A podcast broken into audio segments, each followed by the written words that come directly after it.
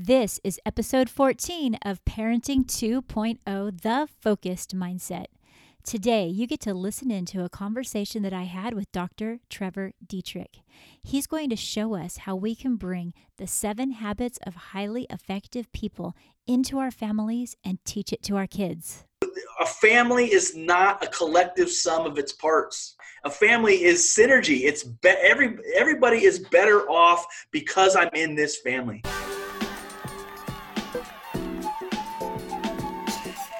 You've been upgraded to Parenting 2.0.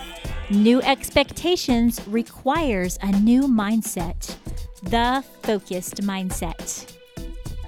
I'm Cher Kretz. I'm a school counselor and a family mindset coach. Raising kids is an amazing journey, and things don't always turn out as planned. Still, you get to share your life with an adult in training. This podcast will help you meet every new challenge with confidence and be the best version of yourself in your home and with the people you love. Today, we have a special guest here, Dr. Trevor Dietrich, and he's a principal, longtime friend, and I feel very privileged to have him here. Thanks for having me. Well, tell us a little bit, first of all, about how you became interested in the seven habits in the first place.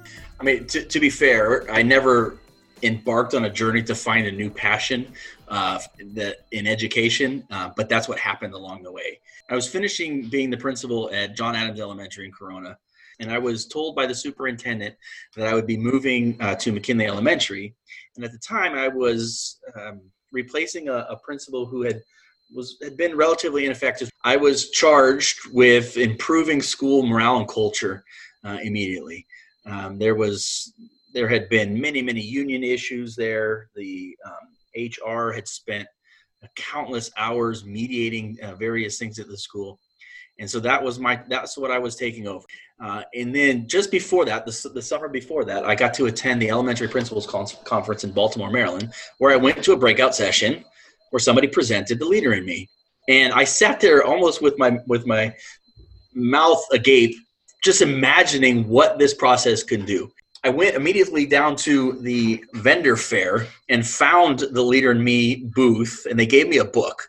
And rather than attending the next breakout session i went back to my hotel room and i read i think i think i got through the first three chapters in the, the 90 minutes that would have been um, the breakout session and just thought, man, there if there's any possible way that I can do something like this, lead something like this, um, it's just the right thing to do for kids. Um, but you know, I was in a, in a tricky place when you're a, a, principal coming into a school.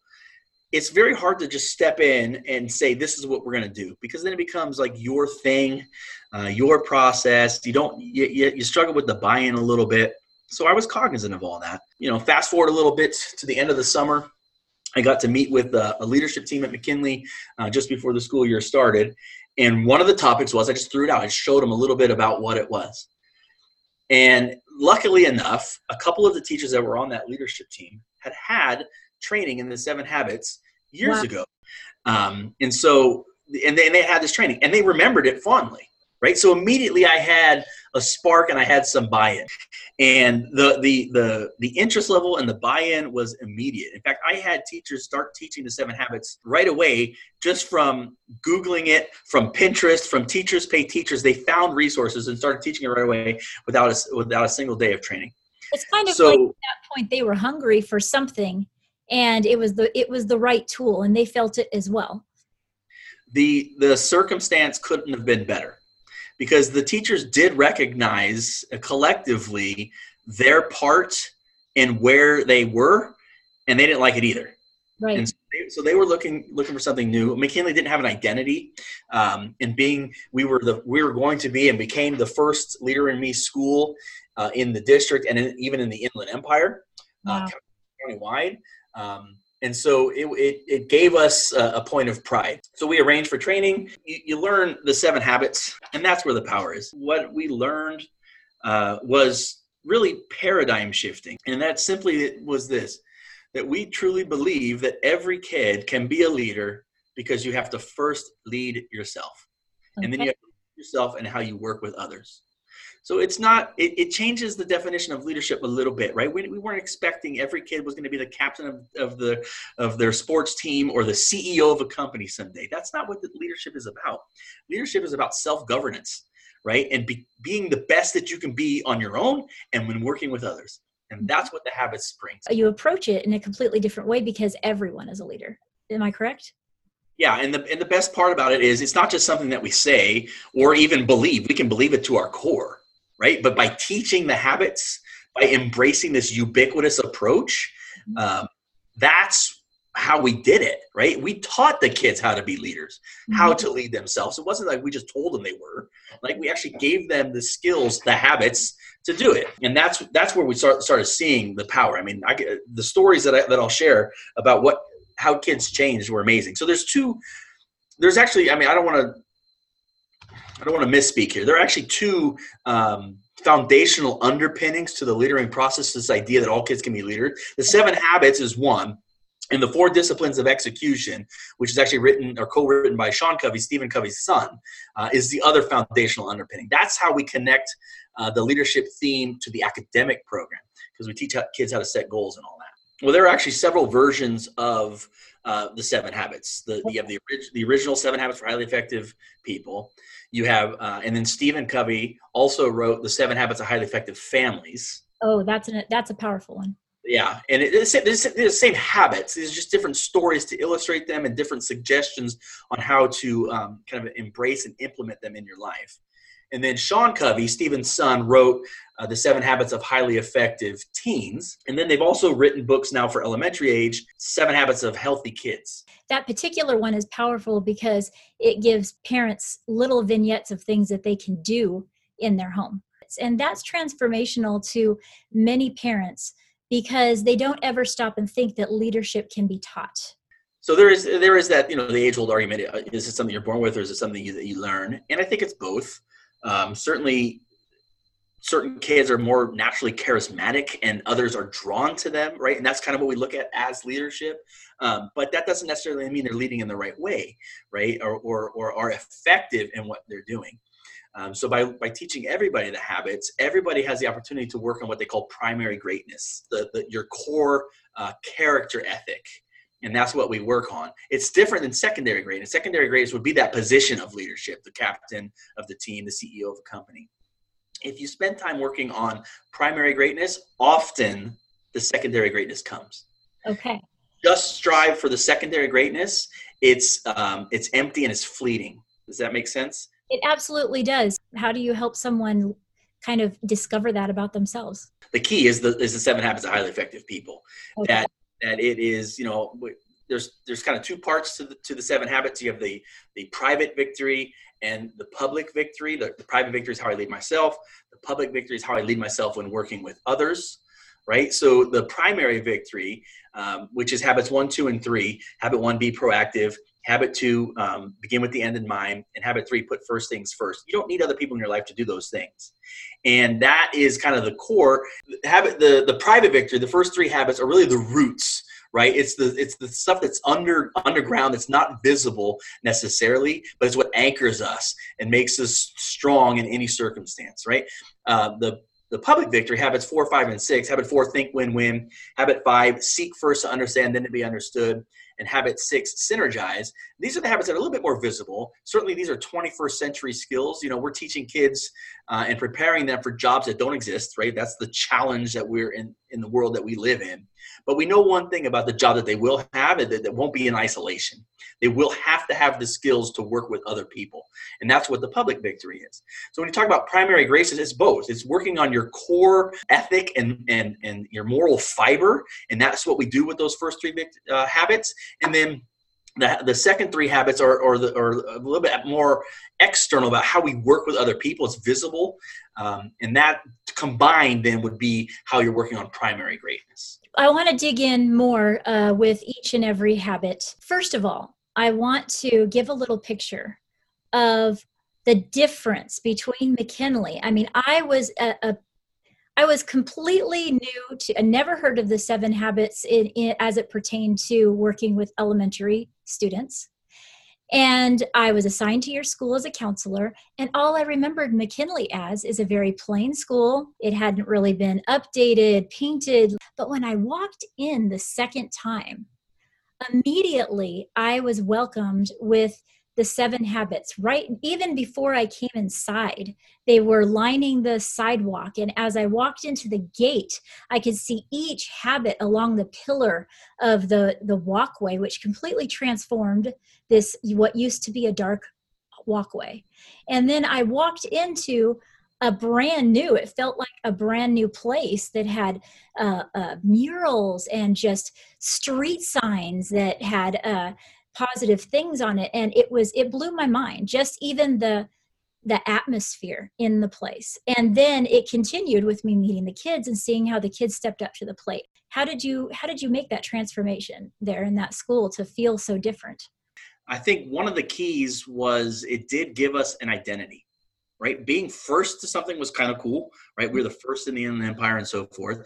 Uh, then as we started to learn about it, it would just, man, this is just the absolutely the right thing to do for kids, right? I mean, Common Core came along and we were charged with preparing kids for college and career. We've always done that. So what changed? mm-hmm. when we were charged with preparing kids for college and career? Well, a lot of places probably couldn't answer that. But at McKinley, we could answer definitively. We've prepared these kids for college, career, or any future endeavor by giving them the habits, these habits of effectiveness and, and teaching them. Mm-hmm. I think when you talk about like the environment and, and the feel uh, at, at, McKinley, part of it is is that idea of the ubiquitous approach that I talked about, right? So so so often many character development programs that are at schools are just that they're just a program. And so it's literally a part of the day where we stop and now we're going to teach um, a certain characteristic or skill life skill or something like that. And then that lesson is over and so is the learning right? unfortunately. But with with the leader in me and in particular the seven habits it's ubiquitous. So we make sure we focus on it being somewhere and everywhere right? So somewhere we still have specific lessons where we teach the habits. That's the somewhere. But the everywhere is what made the program different than anything else, and what what changed, and, and, and that vibe that you felt, um, the difference. That's the everywhere approach. Everywhere meaning you see it. So you saw the habits posted everywhere. You saw leadership quotes posted everywhere. You saw students in leadership roles running the school. Yes, uh, got, go ahead. Sorry. I said yes. I absolutely did. Yeah, I mean, I got to the point where I didn't, as the principal, I rarely spoke on a microphone in front of people because I had kids doing it. Kids led our awards assemblies and and told parents what the award was given for, called all the kids uh, up for their award, handed the certificate, shook their hands, lined them up. Uh, we had a leadership annual leadership day where kids gave speeches and taught the public the habits, told them about all the different things that were going on at McKinley that made us special and unique. In fact, twice we presented at the school board. First, when we first started, I had students teach the school board the seven habits. And then six years later, we we were recognized as uh, being a leader in me lighthouse school which in is an elevated status it's kind of prove you have to go through a process to prove that you truly have all of the components deeply embedded within the the uh, cultural fabric of the school and so when we got that, I mean, that's national recognition for what we were doing. So we went back to the school board to brag a little bit, and the kids went back. And some of them, you know, I had a the first time I had a, a TK student was the first one who stood up at a microphone in front of the school board, pulled the mic down, you know, and said, Dr. Lynn, cabinet, school board members, thank you for this opportunity for us to share what's going on at McKinley. Wow. Five years, four or five years old. I don't remember the age. But what was neat when we went back, that same some of the same students have now grown gave got to give speeches again. It was the only time, I, to my understanding, the school board has ever given a standing ovation to a presentation. They did. Yeah. You see the looks on their faces when as they watch this? Yeah, it's their their their mouths drop. Like giving kids an opportunity to, to public speak is one thing teaching them and working with them on their public speaking skills so they can improve? Like we teach anything why can't we teach public speaking in kindergarten right? And and we did. And i and i work i work with these kids on eye contact on gestures on pace on on volume. And they got really really good to the point when you would hear them speak it was you couldn't help but be impressed. I mean it was just it was it was amazing. And were parents at that meeting as well? Oh yeah. Oh i can imagine they were probably so proud they're probably like beaming from ear to ear seeing something like that Yeah, and then it's and then it happens every every year at Leadership Day where we we just give kids the opportunity for public speaking. And so that that's just one part of it. Again, leadership, that's just one part of it. Is every kid at McKinley an accomplished public speaker? No. No. We have public speaking leaders, right? But what every kid at McKinley has is genius. It's just our job to find it. We can't keep comparing kids to the genius of of, of academics, right? Because they don't all have that genius, right? And that's what the leader me uh, also helps to do. It helps to embrace. I mean, we haven't even got into it, but the eighth habit is find your voice and inspire others to find theirs. And your voice is your place of leadership. It's when you're passionate about something, you're talented at that something, and that something adds value to the world, right? When those things converge, that's your voice and your place of leadership. And it's our job to encourage it in others to find theirs, right? Covey says leader, leadership is communicating a, per, a person's worth and potential so clearly that they're inspired to see it in themselves, right? Well, we do that with five year olds and six year olds and the 12 year old sixth graders, who, and we still do it with them, right? Um, and so when you talk about the habits, it's not just that we teach them, right? When kids are reading from uh, their literature book about a story, they might discuss what habits the characters displayed and had they displayed a different habit or one of the habits, how might the story have changed? They look at in history, they'll look at historical events or care or you know characters of our past and talk about what habits they displayed and how being proactive or or thinking win-win and, and coming up with win-win agreements, how that impacted history. Of course, it becomes the language that we use with kids my hope is that parents will really start to embrace how they can help their kids be leaders. And I don't think there's a lot of resources out there for parents. Yeah, I've never met a parent that if you ask them, "Hey, do you want your child to be a leader?" Of course, they're going to be like, "Well, yes." Do you want them to have a great job and and have the best uh, opportunities when they they're going to say yes, yes, yes. How are they going to do that? As we go through each of these habits, tell us about a scenario of what you would tell a parent of how they might implement this habit in their home. Let's talk about these habits and go through them. Be proactive. Having one, be proactive is foundational to all of them, right? Um, kid language, I'm in charge of me, right? Okay. That's what proactive is. There are four highly effective practices that go along with the habit be proactive, right? One of them is that we pause between stimulus and response to choose our response. Okay, um, so you talk about parents modeling leadership. It's a it's almost like doing um, like metacognition and a think aloud for your kids, right? So stimulus and response. Something happens to you and you respond. We have a, there's a uniquely human characteristic, which is the time and space between those two things, the stimulus and response, where we get to choose our response. And we need to stop choosing based on the emotion of the moment, but choose uh, based on our character and choose based on the fact that our kids are watching, right? So if someone cuts you off in the car, what do you do? Or, or, with any stimulus, if something makes you mad, like the best learning opportunity for parents with their kids is truly when when their kids see that something has made them mad. And if a parent at that point can say, you know what, I'm and literally say these words to kid, I'm to be proactive. I'm to stop here and and choose my response before I respond right? Just by saying those words, you've already kind of calmed yourself down, and you're going to be able to do it do it a little bit uh, better. But uh, using the words, uh, think aloud, if you will, while you're going through that, that's how parents can model leadership for their kids, and that's how kids are going to learn what does it truly mean to be proactive. So that's the first highly effective practice. Uh, another one is to act in your circle of influence, not your circle of concern right? So your circle of influence are things that you can control, and your circle of, of concerns are things that might you might be worried about, but you ultimately have no control over, right? I mean, in our current circumstance with with the COVID nineteen closures and all that stuff, there are a lot of things that we're worried about that are not in our circle of uh, influence, but are in our circle of concern we have no control right? But what can we control? And the and the better question is always well what can kids control? They're just you know what are what are things in their circle of influence? They're just children right? There's always something. And it's the person looking back at you when you look in a mirror right? I control me. Kids can always control themselves in any circumstance. And so we talk about that. Uh, and, and again parents need to model that with their children. And find a situation that the kids are aware of what's going on and, and, and just do a think aloud with it. The third highly effective practice is the idea that we use proactive language, right? The words that we choose make a huge difference in, in, in our family life, right? But there's actually research behind language and brain chemistry. Wow the words that we use can actually change our brain chemistry.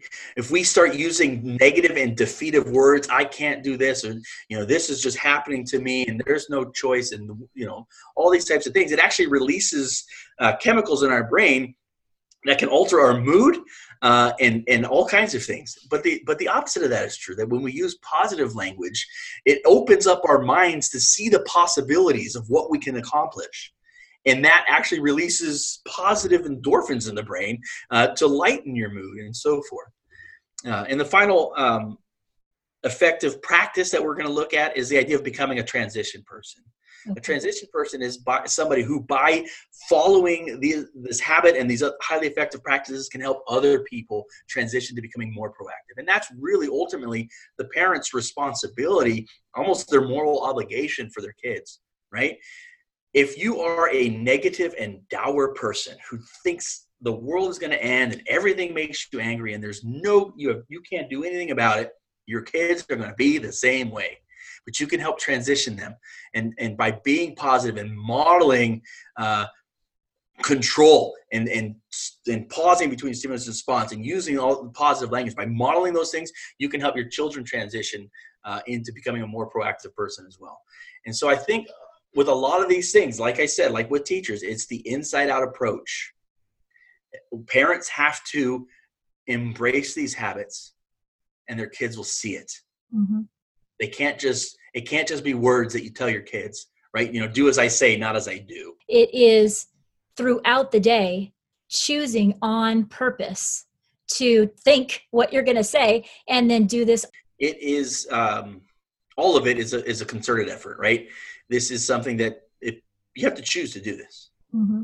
it's not going to happen by chance. Right. Do you have a story or something that you remember that really lets me know and and all the parents know that you know it's worth it? In a classroom like here's a here's a simple one in kindergarten. Kindergartners are notorious for tattling. Uh, it's their job to let you know what everybody else is doing in the classroom right? And when we started teaching this uh, the kindergarten teachers we're very clear with the kids be proactive i'm in charge of me. So as soon as a kid would come up like let's say they come up mrs kretz mrs kretz so and so and then the teacher would just say you know trevor who are you in charge of? And the kid would the kid would almost almost in a defeated kind of way because they wanted to tattle kind of go i'm in charge of me uh, and then go back about their business right? And it really i mean just a simple thing like that like how do you get kids to stop tattling? Teach them how to be proactive how to, how to yeah, and, and that actually uh, that actually works tremendously well uh, with with our youngers.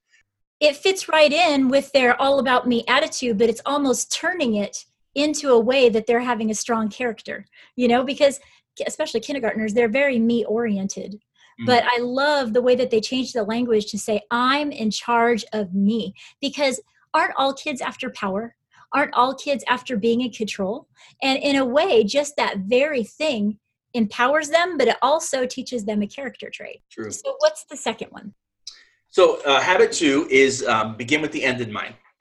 The idea that every creation has a mental creation that precedes a physical creation, uh, and then also the idea of creating and living by a personal mission state. And so, begin with the end in mind is, is, is exactly what it sounds like. It's just about having an idea of where we're going, right? I think adults are pretty good with doing that in their work lives but probably less so uh, in their family life, that where they don't necessarily take a second to even consider um, where do where do you know how do I want my kids to grow? How, what lessons do I want to teach them? That's a, something that's important because if you don't ever consider it, then you're just left to the whims of life, mm-hmm. right? Uh, but the other part is that the idea of creating and living by a personal mission statement, and it's it's a personal mission statement is very simply um, a guiding statement that you read often to remind you of the best version of yourself that you can be right? And it could be anything. It doesn't have to be uh, complex. It could be a, a, poem. It could be a leadership quote. It could be your own uh, words that you write. But for i can tell you what mine is. It's very simple. It's be better today than i was yesterday as a husband a principal oh wait, sorry, a husband, a father, a principal, and friend. Right? That's my personal mission statement, right? So no matter what I did yesterday, I'm gonna try to get a little bit better today. And if I messed up yesterday, that's okay because I'm gonna get better today. And if I had a great day yesterday, let's build on that success, right? And so that's a, that's a statement that I, I read, uh, but it helps remind me throughout the day, hey, this is your this is your mission. Let's get after it. Um, people look at that as uh, how do you want to be remembered at your 80th birthday party? talk about you at your 80th. Do you want to be known as a, as a kind and generous friend who is always there for others? If that's how you want to be known, what do you need to do today? You need to be kind, you need to be generous, and you need to be there for others, right? That's what the mission statement does. It, it takes the best version of us and it reminds us daily do that work. Well, with, with families, with the seven habits of highly effective families, the idea is write a family mission statement. Okay. Something that we can do that we're going to collectively agree. And this is a you know a task that you'll do with your kids, and it doesn't have to be done in one sitting. Um, depending on the age of your children, a couple sittings is probably appropriate, and edit it and so forth. But then go back to it. You know, the Dietrich family is a family that will treat each other with love and respect, uh, putting the needs of others above our uh, above the, our own something along those lines. But it's it's still it needs to, it's not just writing the mission statement that's important. It's living by it. It's reading it daily to remind ourselves of of who it is that we want to be. And that puts them in a completely different frame of mind to say wait a minute i'm writing a legacy here. Wait a minute this is my family. What do i want it to look like? So i love that about writing a mission statement for your family. And also i'm sure parents could help could each write an individual statement and share it with each other. Correct. Now, here's here's the tricky part in families um, in, in, general with these habits, and I'll, I guess now is as good time as any to state it. Is that these habits are not meant to impugn others? Okay. Mm-hmm. Uh, and what I mean by that is if, if parents should absolutely write personal mission statements and, and post it to their kids because they're modeling it. You should work with your kids to write individual mission statements and then write one collectively for your family. But what you don't do then uh, is go back and, and point it out to other people and say, oh, you know, Cheryl, you put on your mission statement that you were going to be X, Y, and Z, and you're not doing that. That's not what it's about. It's not about impugning others. It's about personal growth and then collective growth as, as the family. Okay. So maybe the parent's job might be not to not to, in the, in a moment when the child has has messed up uh, to to point it out that that's not what's in your mission statement that kind of thing. But maybe you know you go through whatever whatever your discipline routine is, um, the learning opportunity, right? Kids need to learn, um, but then later visit it again with them at night. So you know what, tomorrow I know you're going to be back at this, and let's read let's read it together. It's about giving grace rather than using it, you know, rather than using it to um, to punish or to embarrass or to to chide uh, about what's going on. Uh, it's about law and gospel, right? At the moment, law is important, but at the end, we need to give we, we need to have the gospel. We need to let let them know um, that it's okay. This is the best version of yourself. You're not going to be that every day, but let's remind ourselves who we wanted to be, so that tomorrow we can get there but you know judge not lest thee be judged. I i've become an expert in the habits and a certified trainer and i don't want anybody looking at my life to see if i'm doing them because there's moment there's just time when i when you, you know it's it, it's it's a journey. We're always working at, on these things. Uh, you're never really there right? Yeah, no, we're lifelong learners. So let's move to the third the, the third habit Okay, the third habit three is um, put first things first. Okay, this concludes the private victory leadership about you know about myself. So putting first things first is the is the habit of prioritization, right? Uh, if we've begun with the end in mind, we know who we want to be. Now we need to do it. Uh, so Covey talks uh, in a number of different ways. First, he talks about a time quadrant where you have things that are uh, important uh, and, the, and the continuum goes to not important, and then urgent, and the continuum slides to uh, not urgent, right? So there are things in our life, and even for kids, that are urgent and not important, right? We have to do these things, and we call it the whirlwind. Uh, if you're at work, the whirlwind of family life, right? You got kids going to soccer, you got kids going to softball and dance and horse. So we hope that can happen again soon. We want that whirlwind to actually. Well, yeah, it's been a little boring lately, hasn't it? Um, yeah, but that's you know the whirlwind of life. So in those things, there's really not a lot of ways around it, right? But working on your goals, working on the culture of your family, uh, teaching your kids the skills of leadership is important, but it's never urgent, mm. right? And so if you don't specifically put first things first, if you don't plan time in your week to work on your goals, to work on the, the important but not urgent, it won't happen, right? So he uses an analogy of the big rocks, right? And you've seen this, it's not exclusively a Covey thing, but you've seen this where there's a, a you have a bowl and it's just full of all these little tiny pebbles. And then on on these bigger stones, you have important things: time spent with with loved ones, uh, exercising, uh, working, you know, doing all these different things that are important. And when you try to put them in, you can't fit them all in the bowl. But if you were to, if you were to start over and take out all the little stones, put the big ones in first, and then pour the the pebbles over the top, it all fits, right? And that's the analogy he uses for planning your week, right? Which is another of the important, highly effective practices of habit three. Uh, begin with the, or sorry, put first things first and that is to plan your week. The week is the perfect amount of time. Families should do this, should plan their week. Um, it's not so long of a, of a period of time that you could put things off and not get things done. But it's also not so short of a period of time as to cause undue anxiety about the stuff that you have to get done, right? So plan your week. And in doing so, put your big rocks in. Put the important but not urgent things in, right? Family meals having you know breaking bread with your family daily or at least as many times a week as you can is important and it needs to be scheduled into your week.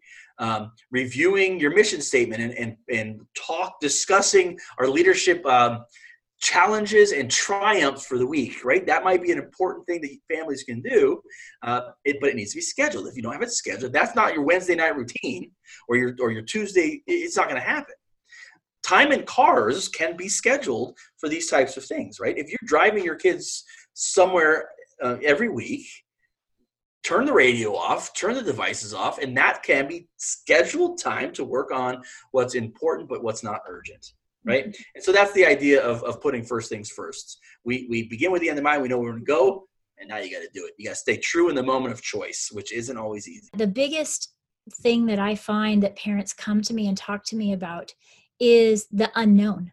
You know, how can I plan things with so many things being unknown? And then frustration because they don't know. And I think uh, these first three speak to that because, like you said, what you can control is yourself. What you can control is your family and your family culture and the thing how you speak to yourself and how you plan for your week, whatever that week looks like. And we still have uh, most parents uh, are looking at normal isn't even going to look the same way. And the kids are still going to be dealing with a whole bunch of brand new things and brand new uh, situations. And even if they do head back to school it's going to look different different expectations. And i think these first three can strengthen families to be able to get through these hard times. What do you think? Covey was asked if these habits are uh, just as relevant now as when he first wrote them back in 1989 and, and what his response was the greater the challenges that we face in life, the more impactful these habits can be. Wow. We're facing challenges right now that are of epic purport. Like we've never had a pandemic like this. We've never had school shut down. We've never had so many people unemployed. I mean, these are these are challenges that are of untold uh, proportions. So yeah, these habits now will will be so important as we try to uh, you know usher in a new way of living. Um, it's it's not just reopening things, right? But it's reopening in, in a new uh, a new era. I guess one way to look at it would be to try to take the opposite approach and try to argue against it right? And then you'll start to recognize how impactful these can be. Try to argue that it's better to be reactive than proactive. It's better to talk negatively about things than positive. It's better to spend time worrying about stuff you have no control over than staying in, in the area that you can't control. It's better to just jump in and do something without thinking about where you want to go. It's better to never think about who you want to be and how you want to be remembered. Just live your life day to day. You can't argue against it. No. In any circumstance, in any culture, uh, in any time and space. These are universal, timeless principles that you can't be can't argue against. I have seen so many parents that have stopped and re-looked at things with a whole new lens because of this uncertainty. And it's caused, I think, if parents were able to embrace these seven habits in their family and things like this, that there will be a level of resilience in our families that we've never seen before because of this pandemic, because of these struggles, because they can come out. Some families will come out stronger. You know, it will be because they implement these types of things. I said never waste a crisis. so we have the first three, which are be proactive, begin with the end in mind, put first things first. All right. now we're sliding from the private victory, which is you know you don't need anybody in your life to be proactive to begin with the end in mind and put first things first right? Families can do it together but you know truly that's about you. But the now we're moving from the private victory into the public victory. Now it's about how do we lead ourselves when working with other people. But while we before we do that in that transition is the idea of the emotional bank account and this can actually have uh, impacts on families as well so the company talks about the emotional bank account. Think about it as uh, any bank account where you have deposits and you have withdrawals. When working with other people, it's important to have kind of a positive balance in any emotional bank account because inevitably I'm going to make a withdrawal.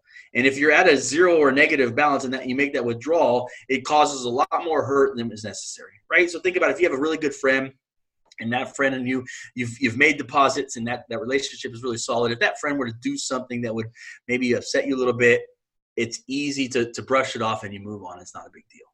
But somebody who doesn't have that that uh, balance with you if you will that same act might really irritate you and might cause uh, a lot more pain. And that's that's you that's someone coming at you. You're doing the same thing to other people. So you make you make deposits in people's emotional bank accounts with simple acts of kindness uh, kind words, speaking somebody's love language, right? Which is a whole nother uh, podcast on that. But also, um, here's one staying loyal to those not present. Mm. As parents, are we modeling bad talk about those who aren't around? Because here, here's what happens. And I, I'll be fair. I don't know if this happens in a family as much, but it does in your workplace. If I'm if I'm talking to you negatively about somebody else, there's just always going to be a thought in the back of your head. What does he say about me when I'm not around? And so by in that way, you're making a withdrawal. But if you're always one who's just lifting people up, whether they're there or not, you're making deposits all over the place. Right. right? And, that's, and so families need to understand that. Families should figure out what is a deposit for each person, right? That's kind of where the love languages come in. What does each person want? A simple way to look at it is the difference between the golden rule and the platinum rule, right? So the golden rule, do unto others as you would want them to do unto you. But there's a platinum rule, which is do unto others what they would want done unto them. Oh, okay, so let me give you an example of that with um, with my wife and I. Okay, so I grew up in. Uh, I have an identical twin brother and a father, and the three of us were, were personalities were, were very much alike, uh, where sarcasm and digs uh, at each other and, and these biting comments is just our norm. Like this, this is you know how, who we are, and it doesn't. It's how we like to to enjoy each other's company, right? So if I were to treat my wife the way I like to be treated, which is that way, being sarcastic with her, she would hate it. My wife hates sarcasm. She doesn't like that kind of stuff, right? So I need to love her and to, to treat her the way she wants to be treated, which is not use that kind of tone or language with her. Right. And so that's what we need to do with our families. Each person in the family may have a different deposit, a different love language, a different way that they, you know, maybe mom, it's acts of service. So we can do the dishes for her. You know, maybe dad, it's um, quality time and we want to spend some quality time with them. Maybe the kids need need a hug, and their their their love language might be touch, something like along those lines. But but families need to spend time. What is a deposit in your emotional bank account so that I can purposely try to do that? Yeah, so that comes between the private victory and the public victory. victories. Now we're adding other people into our leadership, uh, and so we need to consider that that part of it. Okay, so the public victory is habits four, five, and six. Habit four: think, win, win. This is the the uh, habit of mutual benefit, of uh, of abundance mentality. Right. Habit five: seek first to understand, then to be understood. This is the habit of empathic listening. Right, and then respectfully being understood. And then habit six, synergize. This is the result that we get. So these habits, unlike the first three, which we kind of went one one by one, these habit these habits a little bit go a little bit more hand in hand, right? So let me do all three, and we'll talk about what it might look like in a family. So habit four, think win-win. This is an attitude of abundance. There's enough to go around. I don't have to get mine um, so that you don't get yours. That's kind of what it is this habit can be used in in uh, conflict resolution right because the out, there's there's differences you have win-win but, but you also have then win-lose or lose-win which would be in one person kind of giving up what they need or want for somebody else or lose-lose which is what a compromise is and that's different a compromise for a long time had this had a real positive connotation behind it right but a compromise truly is a lose lose. I'll give up a little bit what I want. You give up a little bit of what you want, and we'll both be okay with it and we'll move on. Okay? That's that's lose lose. It takes courage and consideration to take the time necessary to find a third alternative, and that's the win-win agreement, right? What is it that what is it that you want? What is it that I want? And how can we come up with it? So parents, when you're when you're working with your kids, there's going to be win-win agreements. I'm, I'm I'm not look, looking at little kids now. I'm thinking about teenagers. Right. And and that's a oh boy, that's a as a parent of um, well only two teens now because one of them's uh, turned 20. Um, but I've been through it and it's it's been rough uh, to be fair. Um, but these the idea of a win-win agreement is going to come up often when it comes to kind of the freedom and responsibility that teenagers crave. Mm-hmm. Uh, but, but we as parents dread in a lot of ways because we don't believe that they're ready to make good choices or, or, or, what have you. So, how can you come up with a win win agreement? How can we let the kids kind of get what they need while we're still getting what we need, which is this assurance that our child is going to be safe and they're going to come home at the end of the night, right? And I don't have an answer. I'm not going to tell you exactly what that's going to look like in each home, but have an open discussion about it with your child. Okay, when your when your kid asks you to go, I want to go to this little party uh, and so forth. It's not simply a no. It's like, let's discuss this. Let's see if we can't come up with a win win agreement. Here's my needs I need to know that there's going to be a parent or adult at that party. I need to be assured that you're not going to be drinking alcohol at that party and that you're going to be home at a particular time. What is it that you need out of that party? You know, the kid might say something along the lines of, I need to be, you know, with my friends and, and, and socially be able to hang out. I need to have some freedom to be out of the house later than I normally would be, you know, whatever their needs are. And you might be able then to come up with a win win agreement. Okay, I'm going to drop you off at the party. I won't go in and embarrass you, but maybe you can get me the parent's phone number ahead of time so that I can call just to assure that they're there, right? And then, and then I'll pick you up to make sure that even if you, if there was some alcohol there, that you're going to get, get home safely, right? There's ways to come up with win-win agreements, and that's one caught example. It could be about anything. It could be about the chores that need to be done around the house right? I need, as a parent, I need some help. And you live here, don't be a freeloader. As a kid, as a kid, I don't want to do any chores. I want to play my Xbox and do other things. Okay, but you, but we need. What are your needs? What are my needs? And let's let's see if we can't come together. That's a win-win agreement. Habit five, then, which is, is the habit of empathic listening, is seek first to understand, then to be understood. Right? Empathic listening is a. One. What's that? That's my favorite one. I love this one well, you're you're a counselor. You're a good listener. In counseling, though, you to dig into that with a student is it's it's just my sweet spot right there. well, look, maybe you could speak to it then, because this is the one I struggle with. Uh, too often, I have people, you know, as a principal of an elementary school, I you know people come across uh, my desk with with needs all the time, and I listen w- almost with the intent to reply.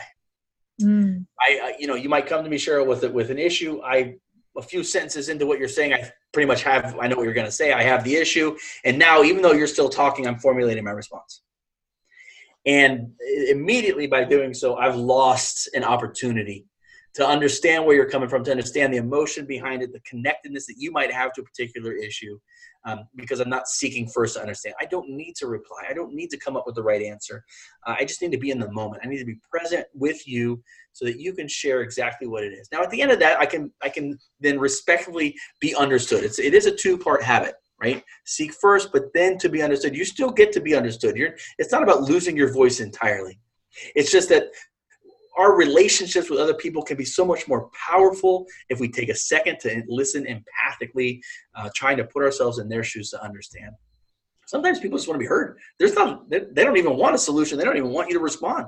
Just listen to me. Hear me out. And parents, this is a tough one. We might catch our kids doing some, breaking one of our family rules or whatever it is, and we're going to come down and we're going to punish them, and that and that's what's important right now, right?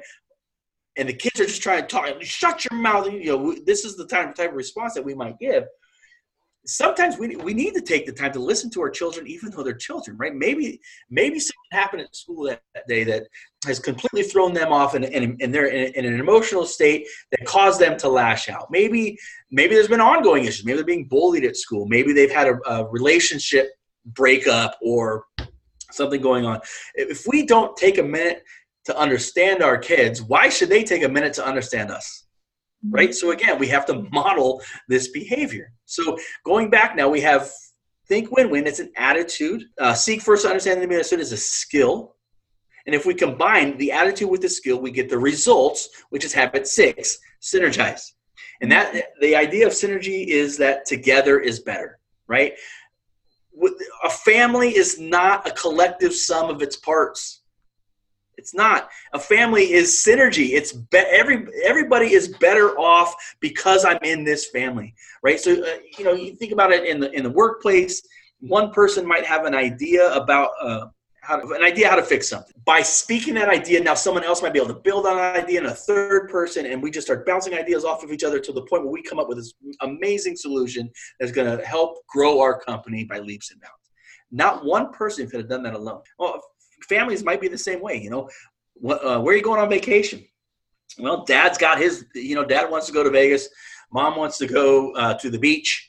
Um, but if, if we don't take a minute to synergize and to bounce ideas off of each other, um, you know, we'll net, we're robbing ourselves of what could have been the best vacation ever um, that everybody contributed to wanting to go to parents need to choose to find a balance between communicating with their kids and are they telling them or are they asking them are they saying this is how things are or are they explaining how this is going to benefit them as a family? Yeah and ultimately let's go back to like our begin with the end in mind which was as parents how do we teach our kids 21st century skills of leadership right? Mm-hmm. So when you when you get to this, you know, these habits of the public victory of four, five, and six, it's still about teaching, right? So I'm giving out ideas of how it might look in your family, but it's also going back to that metacognition, talking about it, explaining to your kids, you know, what synergy is and why it's so important. You know, you can think of music. Music is all about synergy, right? You got rhythm and melody and harmony, and each one alone is great but together you've got something beautiful sports teams same way right individual players are important but it's the team it's the collection and how and what does that look like when if they're if the kids find themselves in leadership positions uh, at school or on a sports team or whatever is is, a, is embracing differences. I need to value value difference. Covey actually says if two people have the same opinion, one is not necessary. I don't know if he means one person is not necessary or one of the opinions is not necessary. That, yeah, that that's to be argued, I guess. but it's but it's true, right? We need to. This Cal, you know, um, California, the United States, the world. It's a melting pot, and people are so different. And you know, look at what's going on in our world is because people don't value the fact that people are different. Mm-hmm. You know, I have my my viewpoint stuff, but I'm going to grow hearing other people's viewpoints and, and valuing the fact that you're different than I am. And I need to, I can see the world in a different way because of you. We need to stop teaching our kids that different is bad. 200 years of racism is coming to a head. Teach our kids that value the fact that the person sitting next to you is not you. Right. Because if it was all you, that would suck. That would be a very boring place. So let's begin to appreciate each other and appreciate your differences. Yeah, so habit seven is actually the habit that kind of surrounds them all. It's called sharpen the saw. It's the habit of balance and renewal.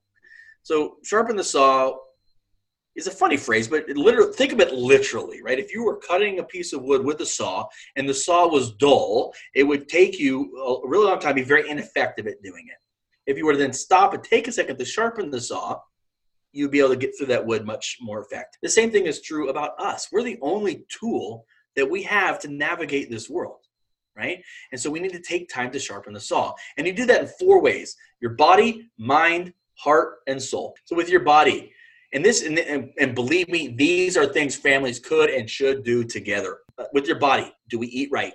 Do we exercise? Do we get plenty of sleep? That's how we sharpen the saw. Talk to your family or uh, to your children about that. Model good behaviors of eating and exercise. Go for a family walk. Make sure everybody's in bed at a decent time, not just the children, but the parents too. This is how we keep our body sharp. Our mind, we need to keep that sharp by learning new things, right? Embracing uh, a growth mindset and continuous improvement. Do you read in front of your kids? Or do you just expect them to read in front of you? You need to model model these good behaviors. If your kids are reading, grab a book and read with them. Grab the Seven Habits of Highly Effective Families and read that. Grab uh, even if it's fiction and just something for enjoyment. Um, read a book and do it with your kids. If you're in remote learning, you know, learn something new. Embrace that with your kids and model for them. What are you learning that's new? Okay. The other part would be then your heart how do you sharpen the saw with your heart? Your heart is with by spending time with love. It's with each other, obviously, and you can talk about that. Today we're going to spend quality time together. Maybe it's going and visit visiting grandma. These are ways that we can sharpen the saw when it comes to our heart, right? It's it's a about how do we love and, and spread love into the world. And that's how we do it with the heart. And the last one is with your soul. How do you sharpen the saw, with your soul? Now, spiritually, as a, as a person of faith, this is what we're coming, going to church and spending time in prayer and worship comes in. But it doesn't have to be. This doesn't matter if you are or not a person of faith. Um, you can still sharpen the saw with your soul by spending quiet time in meditation and thoughtful reflection, maybe going for a walk in nature and, and just appreciating uh, the magnificence that is around us. All four areas are equally important all four areas help keep the only instrument we'll ever have ourselves sharp and acting at our peak. And certainly all four can be done as a family. This might be the easiest habit to do together. I agree. So that's the seven habits. That's how we can truly say that all kids can be leaders, that all people can be leaders, because everybody can grow and become more effective right? There's a promise. This is a seven habits promise. If you practice one habit today you will see improvements in whatever area right? If you practice all seven it's a lifetime journey of, of towards primary greatness of working on that character ethic of making yourself a better person and, and in turn making the world a better place. And embracing this as a family is just an amazing uh, idea amazing adventure. And i just want to encourage everybody uh, just do it well, I'll tell you what, I'm going to be talking more about this to my listeners. And if I get feedback, because they love to email me, I encourage them to talk to me about what's going on. I want to forward the successes to you, if that's all right. Because just so you can know that there are families out there that are looking towards being their best self. And um, I just want to thank you so much for taking this time to come here and just really lay out what it means to follow the seven habits um, is there anything else that you think that parents could do? Where should they go? What book should they get? Anything they can do to continue this journey? Well, the, the Seven Habits of Highly Effective Families, written by uh, Stephen Covey, is one. All right, two other books I think that would be very helpful for kids. It's going to depend on their age. So if you have younger children and, and elementary school, there's a book of the Seven Habits of Healthy Kids. And this is written by uh, Sean Covey, and it uses woodland creatures and little characters to kind of illustrate the habits in some in some fun interactive stories. And then if you have teenagers, and, and please, I, I do recommend, I have read this one, Waiting Till Their, teen, their Teenage Years, is uh, The Seven Habits of Highly Effective Teens. Now, all of these are the same habits. It's just different stories that illustrate the habits. And the teen one really does hit the mark. Uh, it, it talks about as a teenager what do you do when your parents are making you mad and upset and you can't stand them? You know what do you do in, in your dating life right? He talks about if you know begin with the end in mind. If you wait till the moment of choice when it comes to several different topics and you get what i mean if you wait till the moment of choice to choose it's too late right? So the the habits for teenagers is excellent read um, for for kids that are, are in adolescence and starting to experience these things. So there's lots of different versions of this uh, book that, that could help uh, with your leadership journey. Thank you. So, is there any last thing that you would like to say to parents? What we've shared today is, is hard to argue against. Uh, but there is a one of the highly effective practices of put first things first is stay true in the moment of choice. So let's say you listen to this podcast and you've been inspired and you believe this is the right thing to do as it is with your family and with your children. I want to just encourage everybody stay true in the moment of choice. Right? If you've begun with the end in mind and you envision a better family life because you've spent time focusing on these habits and how you can grow leadership in, in everybody in your family, stay true in the moment of choice. When it comes to it, if you've said you're going to do X, Y, or Z, do it. You won't regret it. The names of all of those books that Dr. Dietrich mentioned is going to be in the show notes. And you get to the show notes just by scrolling straight down underneath this podcast. There, you'll find the names of the books as well as so much more information about how you can enrich your family. Do you remember what the seventh habit was? It was sharpen the saw.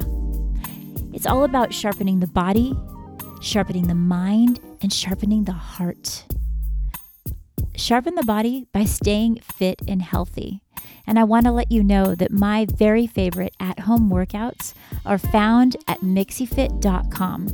And mixiefit.com is the sponsor of this show. I'm so excited about that.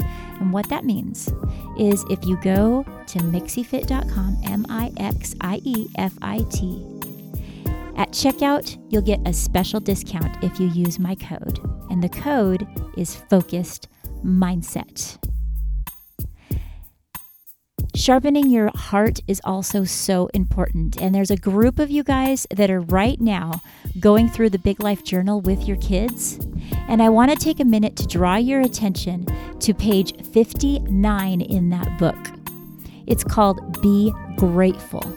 And if you guys are beginning to implement the seven habits in your family and you get to sharpen the saw, I would recommend that you would use that activity to help strengthen their ability to sharpen their heart. All right, so it's coming to the end of episode 14. You guys, I want to thank you so much for helping this podcast grow and share this with somebody that you think could use this information. Share it now. And hop over to my website, www.thefocusedmindset.com, if you want more information to sign off. Get out there, guys, and use these seven habits to help strengthen your family. And until next time, keep in touch and take care.